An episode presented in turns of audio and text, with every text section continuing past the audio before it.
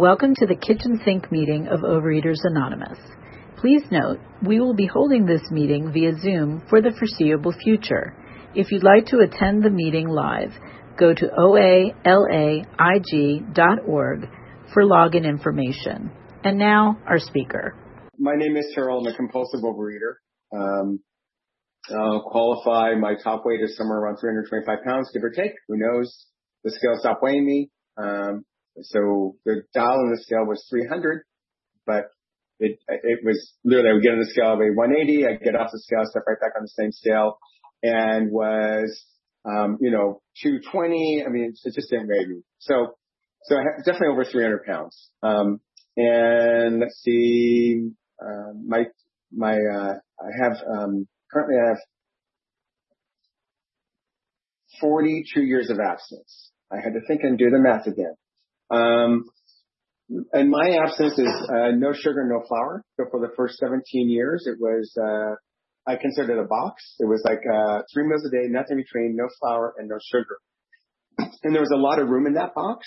Um, I, I mean, I say I could eat a jungle at a salad bar, but I would still consider myself absent because my absence for me is very clear cut. I don't eat sugar and I don't eat flour. When I say don't eat flour, it means um, I don't eat oatmeal, I don't eat um, couscous, I don't eat bran, I don't eat those type of products. Um, and though I eat rice pasta and rice gluten free pizza, don't ask me why. Don't I don't doesn't make sense. My absence doesn't make sense to you. It has to make sense to me, and that's the bottom line. Um, I always like to say that if you follow me around, you might go like, "Wait, you think you work a good program? Wait, you you think you're absent?" And the answer is, no, I don't think I work a good program, but yes, I think I'm absent. Um, and I think if I go like I work a dynamite program, I work a hot damn program, I, I think I might lose some of that humility that I need to to work a good program, to be teachable learn and malleable. Um, so anyway, um, so what happened? I mean, literally, I, I was I was a teenage kid. I mean, I was I, I, I mean, I was 325 in high school, and so I was, you know, picked on. I was bullied.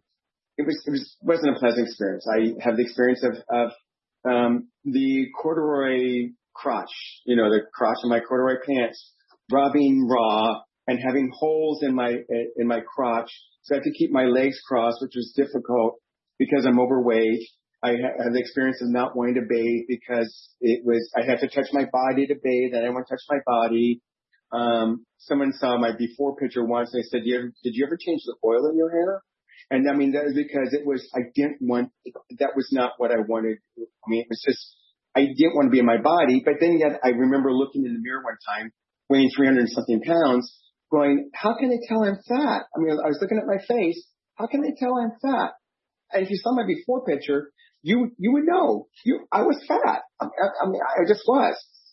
So, um, what happened is I wound up going to Overeaters Anonymous, um, when I was 17 years old. Um, and when you hit the last house on the block when you're 17, it's kind of, um, kind of says something, I guess, about how far down you went. Um, and so, uh, and, and so I, I wanted my first OA meeting. My parents were in AA and they took, and they turned me on to OA. And, um, let me turn my phone off one second. Um, and so, so I went to my first meeting and this man was there who said he lost 100 pounds and kept it off. And it, it gave me that that magic thing which I had not had before in my life, which was hope that maybe life could be better. And I mean, that's, that's one of the things I always like to say, like, if you get nothing else on my pitch today, hear this. I'm a man who used to weigh over 100 pounds, was 100 pounds heavier, and I've kept it off for 42 years. And if I can do it, you sure the hell can do it. So anyway, I, I came in when I was 17. Um, I got the hope. I was going to a meeting a week for moral support, you know, because it felt good to go to meetings. You know what I mean? Like, I, I let's say I was a tourist. I would drop in, get this, get this, you know, get the good, the good feeling juice, you know, and then I'd go, I'd stay absent. And I stayed absent because you gave me this gray sheet of paper. And on this gray sheet of paper was a food plan. And when I came in, the food plan was suggested, like the steps are suggested. It really wasn't like, oh, well, you have an options of, of all these different things. Like, no, here's a suggested food plan. Oh, and also the steps are suggested. It's like almost felt like one and the same for me. So I took the food plan, but I didn't take the steps because they're for my sick alcoholic parents. I couldn't pray to God because God was cursing me with being fat and uh, alcoholic parents because of the horrible person I was. I mean, I was such a horrible person that that's the reason why I was being cursed. Um, and so literally it was like, okay, I can't work the program, but I can work the food plan. So I lost about, um, maybe 150 pounds, 125 pounds in about seven, six, seven months. Um, but once again, I'm a 17 year old boy. I, I go from binging to eating two eggs and an orange for breakfast and I'm working at a shipping loading dock lifting mag rims during the summer between high school and college. I tell you that, that, I mean, it's like that, that horrible thing about compulsive eaters that none, none of us really like. That, that mathematical formula that if you put more calories in than you consume, you're going to store it as fat. If you eat less calories than your body needs, um, then you're going to uh, tap into that fat. I mean, that just sucks, but that's just way life is. So anyway, so I lost the weight, but I didn't deal with those things to make me seek excess food in the beginning. And that's, that's kind of the big thing about, I was thinking about this this morning about OA, about OA and all our slogans. Cause you, I, I don't, I've never been to a commercial diet plan, but I'm sure that they, they, they'll give you tips and hints like, if you drink 12 glasses of water, you won't feel full. If you feel full, if you feel hungry, eat, get some chewing gum. We go the opposite way. We go like, oh, so you're, you're feeling hungry. What's going on? Our slogans are more like, Easy does it. Live and let live. Our slogans are more about how do you cope with life? And if we cope with life, then we don't need to turn to food to cope with life.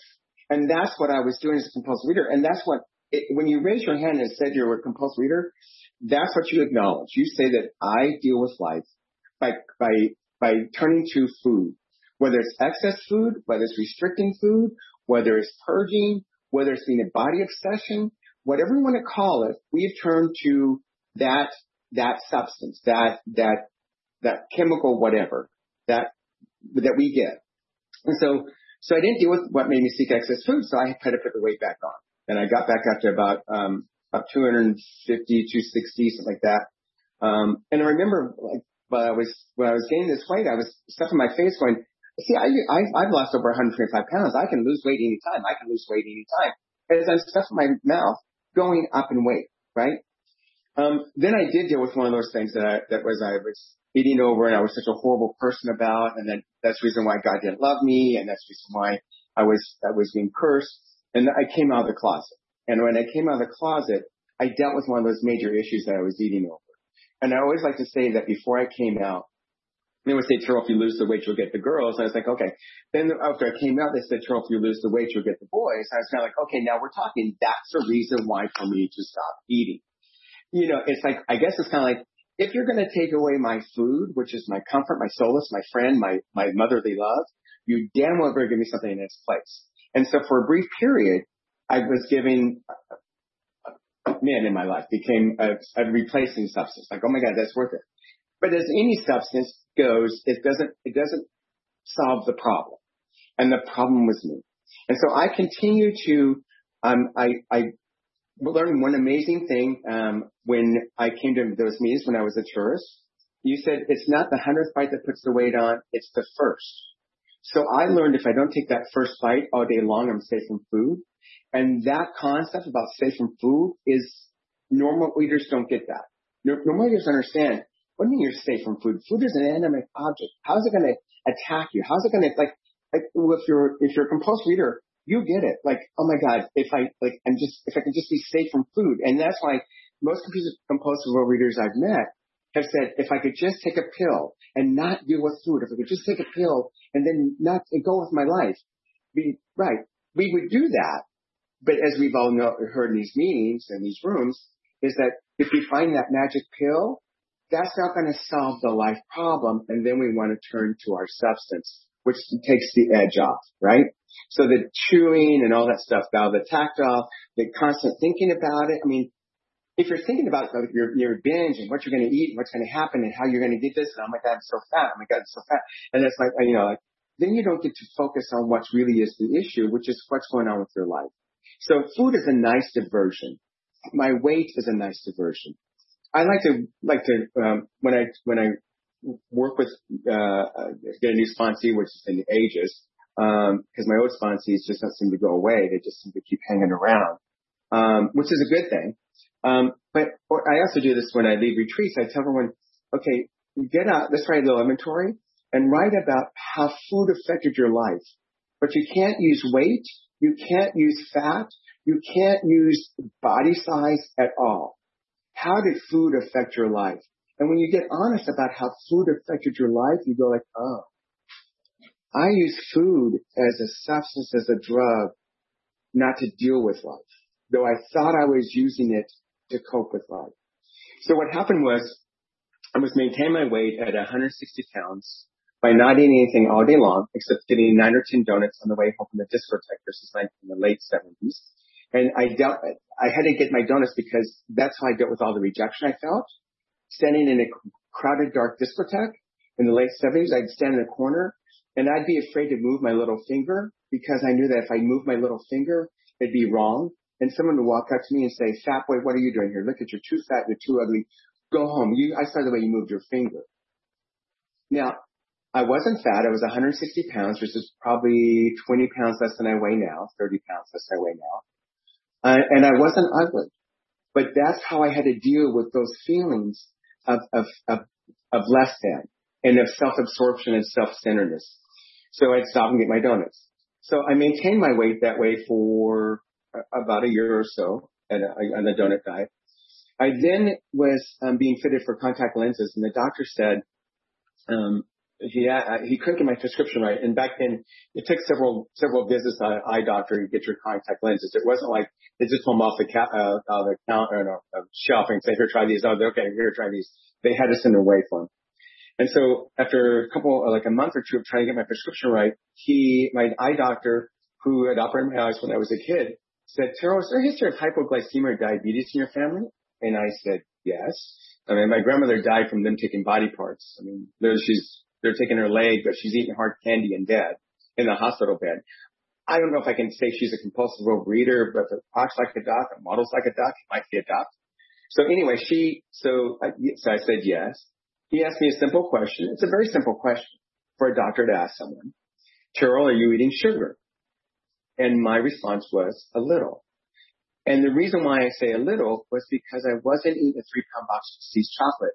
Because when I eat a three pound box of See's chocolate, or just even a pound of See's chocolate, I have to start getting my chemistry work, which is I have to get, I have to take protein in me so I can keep the binge going. I don't know if you've ever done that chemistry work where you, you you keep doing this, this, where you're going to add this food so you can keep the binge going. And then like that, so then you, this food, you get too much of this, you get too salty or your mouth is torn up from all the potato chips. So then you switch over to maybe some sugar and so forth. So I, so to me, nine or 10 donuts is not a lot of sugar because I never ordered a dozen because if you order a dozen, it makes you a compulsive overeater. I don't know if you've ever had those things like, oh, well, I'm, I, you know, I'm not a compulsive eater because I never ate out with trash or whatever. I never, I never, I mean, I never driven in a snowstorm to go get a binge food because I live in Los Angeles. So there ain't no snowstorms to drive through, but there I am, right? So, but we all have these, these, um, um, these stories that we like to tell ourselves why we're not. So he said, I said a little. He said, Terrell, if you do not stop eating sugar, be blind within and then I proceeded went to Europe and put on 30 pounds in six weeks. Now that's that's five pounds a week traveling through Europe. It's not like sitting in front of my TV with the blinds drawn, the, the phone disconnected. And so I literally was I was binging my way. I mean, I was eating nothing but sugar, pretty much, because that's how I had to deal with all those emotions and feelings I had traveling with with a with a guy I was dating, then traveling alone in Europe. I had to deal with my feelings, and I didn't have a program to deal with my feelings, so I had to use my substance food. And I can remember when I'm, while I'm like in Europe, um, thinking, I, I can still see when things start to go gray, that's when I'll stop. And that is my bottom as far as I think my thinking. I, I'm willing to sacrifice my eyesight for one more bite of chocolate. Just one more bite. It wasn't like I need a, I need a three pound box of See's candy. It was just, no, just one more bite of chocolate. But we all know one more bite of chocolate well, not for everybody, but for me, one more bite of chocolate will lead to another bite of chocolate, which leads to another bite of chocolate. So I never was going to, I was never going to binge. I mean, it was like just, I just needed to get my fix. So what I came back, I came back from, uh, Europe and, I called my sister up and said, I need to go, I need to dry out. And this is before there was eating disorder units. And she said, I, um, I said, can I can spend the weekend? She was in OA. And I, she said, uh, um, I've got company, but I'll take you to a meeting on, on, on Sunday. This is maybe like a Friday. And I, and I knew what to do from my previous experiences. I got down the big book, uh, cause I was at my, uh, at my stepfather's house, get the big book and I got out the big book and I read it cover to cover. And I went to my meeting on, on Sunday afternoon and you folks blew me away again. Not, the first time I came, you gave me hope. The reason why I couldn't come back to Overeaters even though I hit the last block on the house, was because I, I didn't belong in OA. I didn't fit in OA. I was different. I was not a housewife. I was not a woman. I was gay. All that stuff. I, I couldn't do that restricted food plan because I have a life and I'm this 23 year old guy. Like, so, so what happened was I, um, I went to his first meeting and there was a man speaking, so that blew the thing about women. He was a moderate mealer, which blew that whole thing about you gotta follow the gray sheet, you gotta do the gray sheet. He was a moderate mealer. It's like, you eat moderately. You don't, you don't have these restrictions. Then it was, um, and then after that, and then it was like, I found out that there was meetings every night at the Gay Lesbian Community Service Center. So that blew that theory. So if you've got these reasons why OA is not right for you, it's, it's, it's, it's just bullshit. I mean, for lack of a better word, it's just because it's literally, it's like none of us, I've never heard anyone in OA say, oh, well, you don't belong because you're not, right? Or because you are. Everyone's welcome here, which is a wonderful thing. I mean, that's what we talk about. Our primary purpose is to trade message to another compulsive reader. You got to at least say that maybe, perhaps, possibly, I might be a compulsive reader. We don't say you've got to insist that, oh yeah, I'm 100% a compulsive reader. We just got to go like, well, maybe I'm toying with that idea. So, um, so now that was in 1978 in the, in the, uh, uh, like September 1978. And I went to OA and I, I got abstinent and I lost the 30 pounds I gained in Europe. So I was back pretty much close to my glow, go, go weight. And, um, I had a spiritual experience. I felt it, the spiritual experience was no heaven singing. There was no visions. I was just walking to this park and I heard this small, still voice say, God, Carol, you're going to be okay. You have the right to be here as that tree. It was the first in my life I felt like I wasn't breathing your air. And, and that's an amazing experience for me, not to feel like any second, any one of you could snatch my life away, snatch my breath. Five minutes, sure. Five, five minutes. Five minutes? Okay, great. So, so I went to my sponsor after being in OA for a couple of months and said, you know, I'm sick and tired of this, when this room is full of fat ass people talking about their problems. I'm sick and tired of being told what I can and cannot eat, when I can and cannot eat. I want to go live my life. Maybe go out dancing with the boys in Palm Springs. And so I was, I was done. I was done with OA because I don't want to be a member of Overeaters Anonymous. To this day, I don't want to be a member of Overeaters Anonymous. To this day, I don't appreciate being a compulsive overeater. To this day, I wish I wasn't. But as I've been told many times, and especially my sponsor said it, you know, you don't come here to be social. You don't come here for any other reason except to save your ass. So why am I still on Overeaters Anonymous? To save my ass. Because what happened is I went out, I broke my abstinence on January 5th, 1979 on two pieces of toast. Was my last binge. And when I ate that toast, I knew I saw the donut stand. I was going to go get my donuts. And I got scared and I said, God, please, I cannot do it one more time. Please, God, I cannot do it one more time. And so I, I got up the next morning and was been in OA ever since.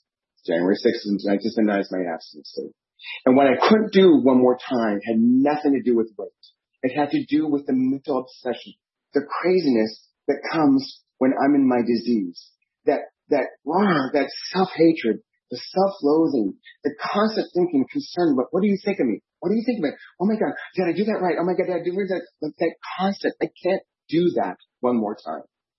And that's why I have 42 years because I, it's not about the weight, but I've been, it's, it's about the weight when it's about the weight, but it's not about the weight when it's not about the weight. And so here I am. And now, you know, I could say in five, five minutes, oh, what's my, what's 42 years of life living? Abstinently life. I don't know.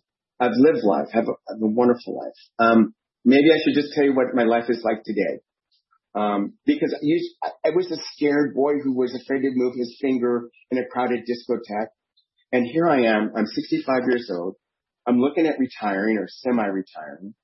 Um, I have an apartment in West Hollywood.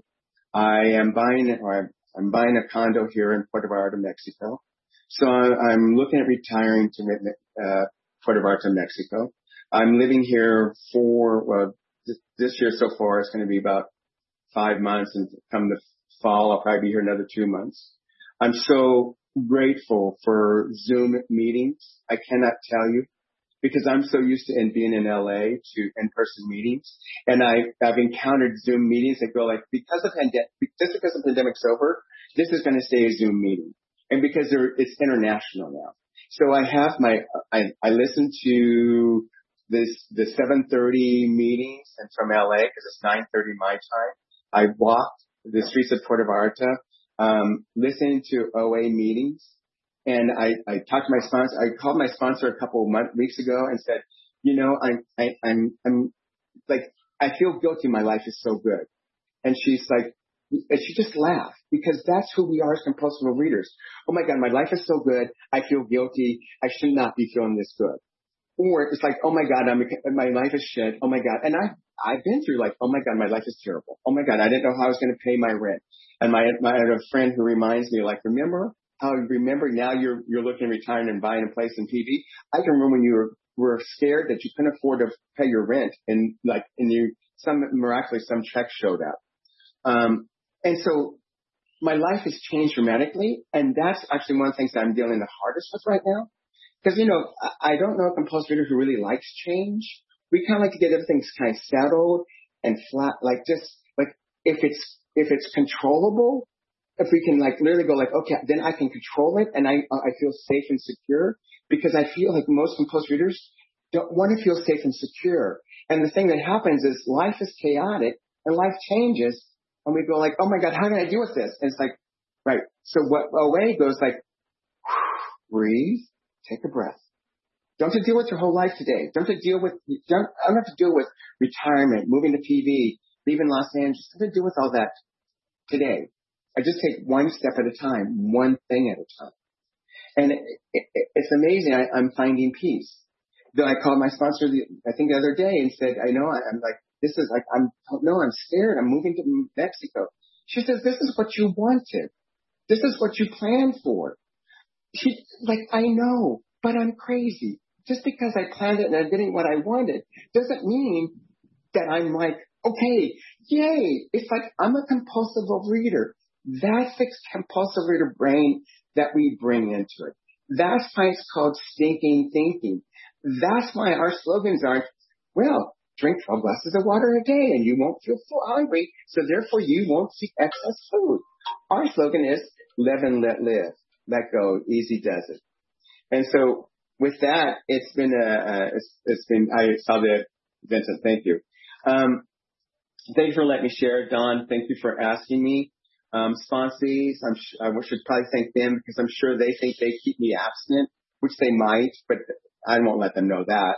Um, and uh, uh, so I guess that's it. Thanks for letting me share. This is the time for questions only. There is no sharing at this meeting. If you need to share, please do so with any of us after the meeting. Also, please remember that the opinions of the leader are my own and not of those of Overeaters Anonymous as a whole. Thank God. When asking questions, you need not identify yourself. You asked a question last week. Please Wait until the first three questions have been asked before raising your hand. If you have a question, please click on the raise your hand icon. Okay. Mark, if you're on. You, you get to call. Bill? Hi, Tara. I'm Bill. Uh, known, known you a long time. As a gay man, I identify with your emotional journey. Would, would you talk about uh, how you use acceptance as a spiritual practice? I'd love to hear that. Um, one of my favorite sayings is, "Oh well." I, I mean, Uh, to me, it's so. Uh, so uh, I'm an atheist, right? And so, uh, but I have I have a belief in in I have a belief in a higher power, but that I don't believe in a supreme being. I don't believe in a deity. I don't believe in a God of parking spaces. But my my my higher power today is peace, love, hope, patience, kindness, acceptance, trust, gratitude, and laughter. And so to me, accepting is like, like, okay, like, I don't, I mean, I can fight and beat my head and try to win a battle. And, you know, it's, it's kind of like, I, I, one of my favorite sayings is, you know, do you want to be right or do you want to be happy? Your ego always wants to be right. So if I look at that and go like, oh, okay, so like if, if it's, I mean, I'm like, I love to, t- someone, someone wants to argue with me. I'll just go, you're right. Whether I believe it or not, it don't make any difference. You're right. I'm not, I'm not here to try and, try and change the world. I'm just trying to find internal peace. And the way I find internal peace is to go, oh well. I don't know that answers the question, but it's, it's, it's, it's the way I deal with acceptance. Oh well. Or the other thing, the other thing I'm going to, the latest thing I'm doing now is go, I'm adding or at the end of a sentence. So like, I'm going to return to, um, right now I'm scheduled to return back to LA on June 30th. Or, who knows? Who knows? Might be end of July. Might be June 20th. Who knows? Or. Okay. Next up we have Julie. Uh, Judy, sorry. Okay. Oh my God, bringing the old timers in to ask the questions. Yeah, and it's an old timer question. Thank you so, so much. Uh, and I hope you'll post your contact in the chat. Um, but uh, just other than the zooming, what major shift do you think there is between your early recovery and how you walk this journey here as an old timer? What changes as you age in the in the spiritual journey?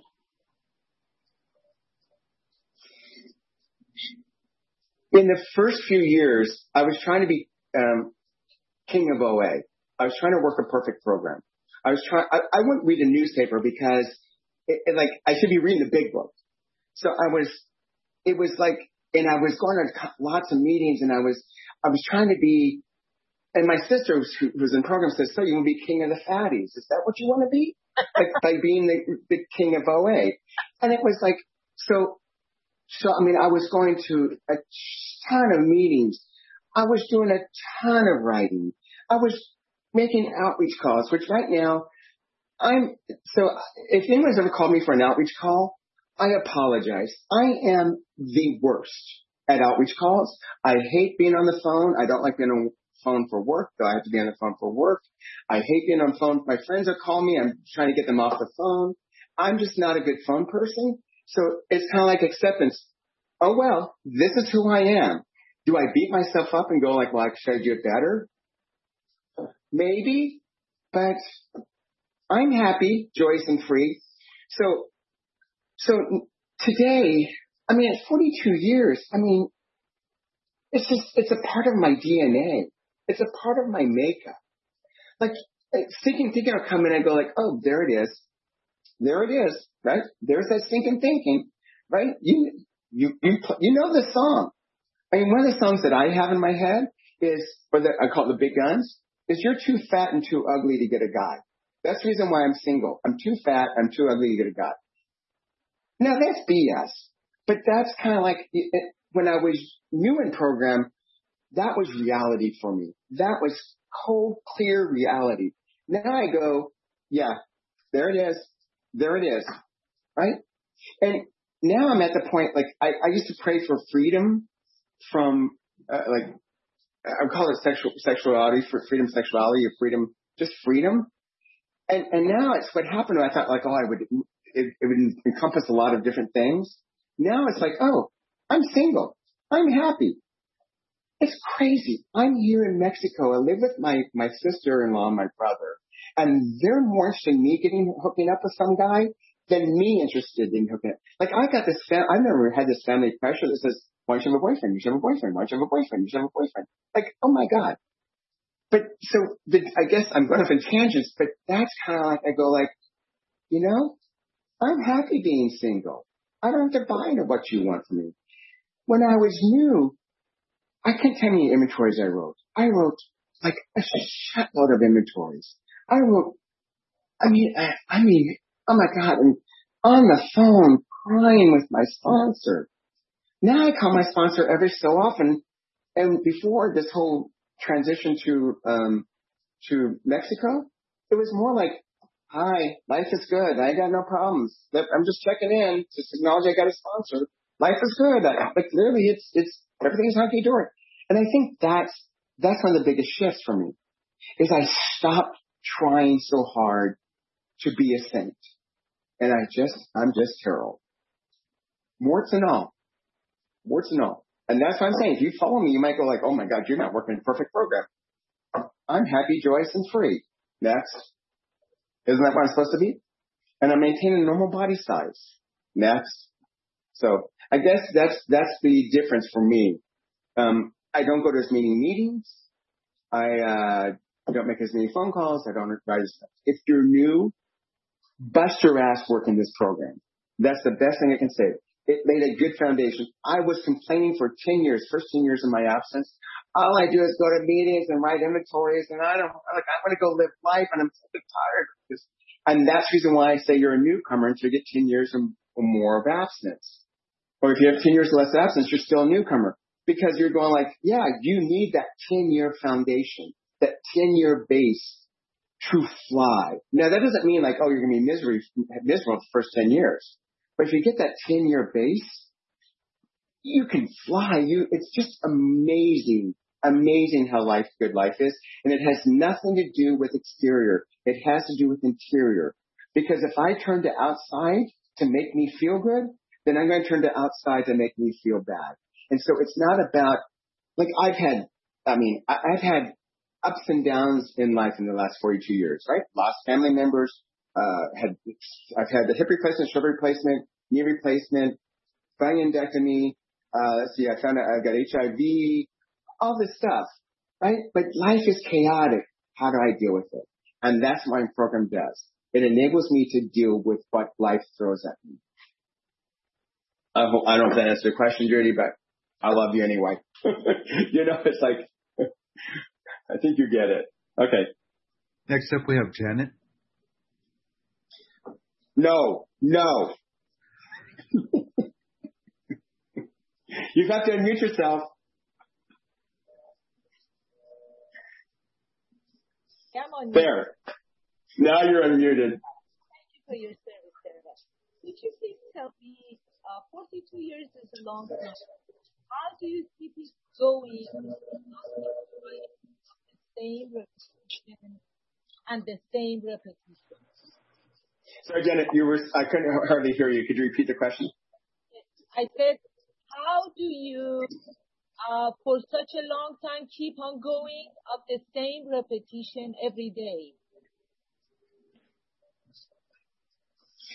You know, I, I, people ask me that, and I hear it asked of old timers, and I want to go, are you not a compulsive reader?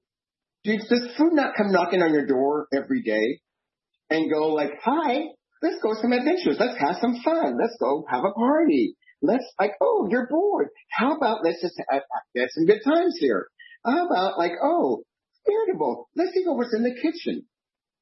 I'm a compulsive overeater and I will be till the day I die.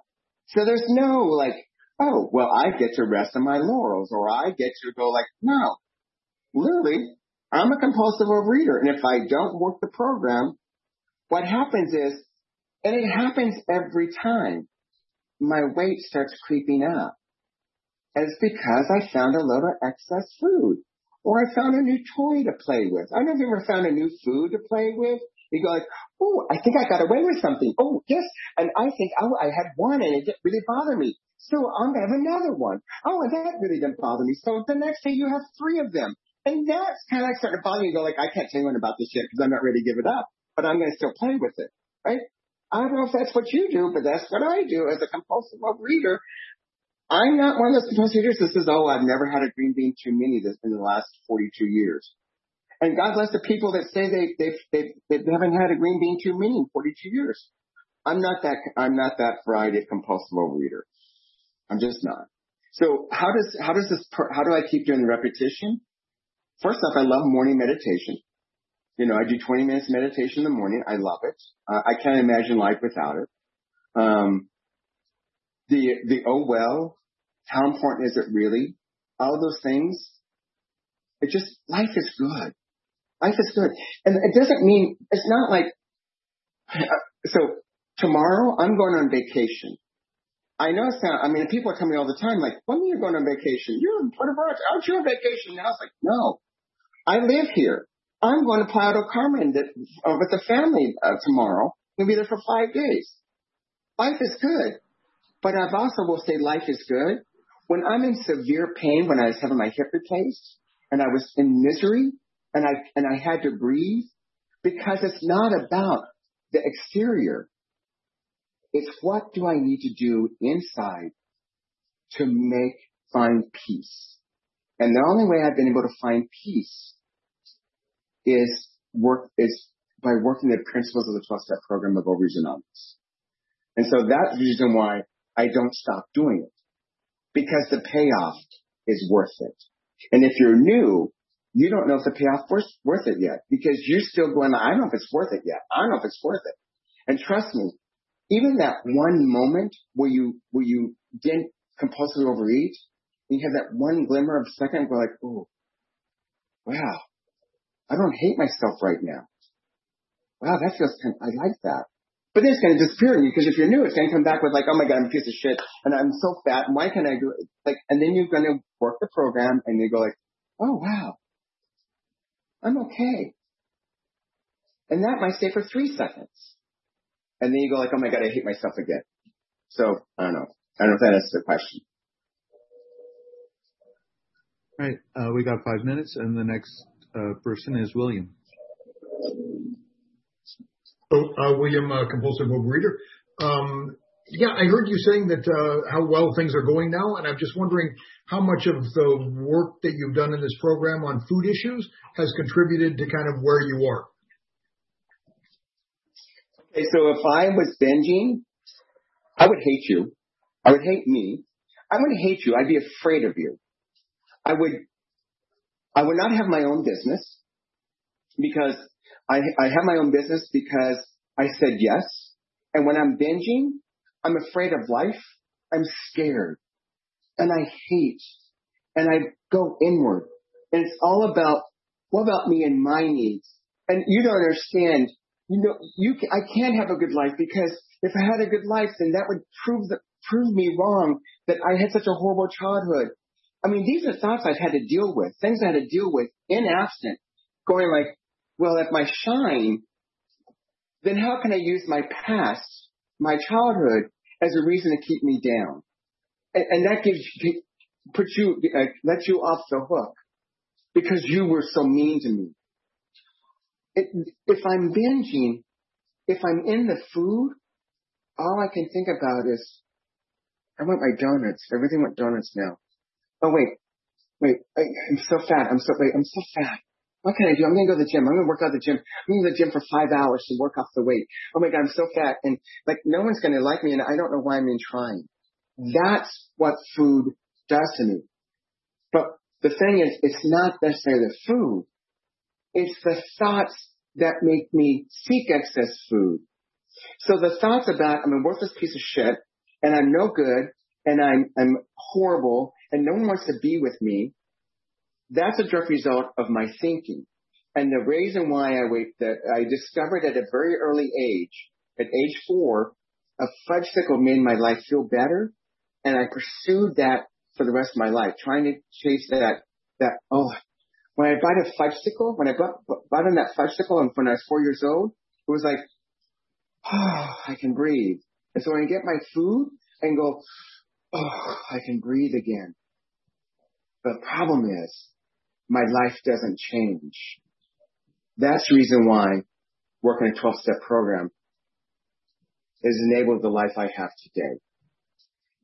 OA, oh okay, oh OA does not guarantee me any, anything physical. Doesn't guarantee me a husband, doesn't guarantee me wealth, doesn't guarantee me anything. It will guarantee, if I work a 12 step program of Anonymous, it will, it will guarantee that I will maintain and achieve a normal life size and I become joyous, happy, and free. That's what I'm guaranteed. And if that's what you want as a newcomer, keep coming back. Okay, next question. Oh, we had a hand raised, but it came down. Uh, does anyone have a one minute question to Lacey? Lacey's got her hand up. Hi, Lacey. Go ahead. Um, I'm Lacey. I'm a compulsive overeater. Thank you so much for your share. Um, I was just wondering, what does your daily program look like? You said you meditated for 20 minutes, but does it is it the same for you every day, or do you have a routine that you kind of go through? Well, let's see. Uh, my life is in flux and change, obviously, because I, I mean, I'm used to living in West Hollywood. Now I'm living in PV for a while, and I'm going to go back to West Hollywood, and I'm going to come back to Mexico. So I've had to establish routines, and I love routines. But right now, basically, my alarm is set for um, 7:30 because it's it's light here, um, late.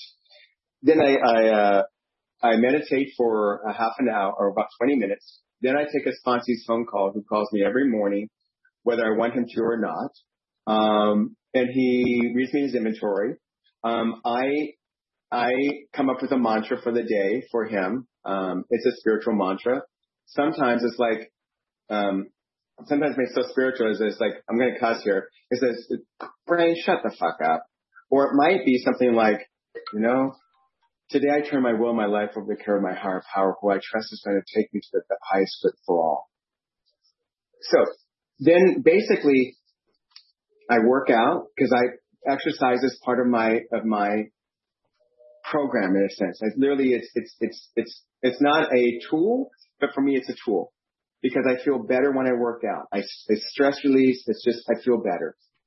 Then I make breakfast and then uh, throughout the day, I just kind of go like, okay, okay, oh well. Uh, I, th- those slogans have been so, at 42 years, those slogans have been so ingrained in my brain that I, I just didn't like, I don't know I'm thinking them because I can tell when I talk to a newcomer, I can hear that. Sorry, sir.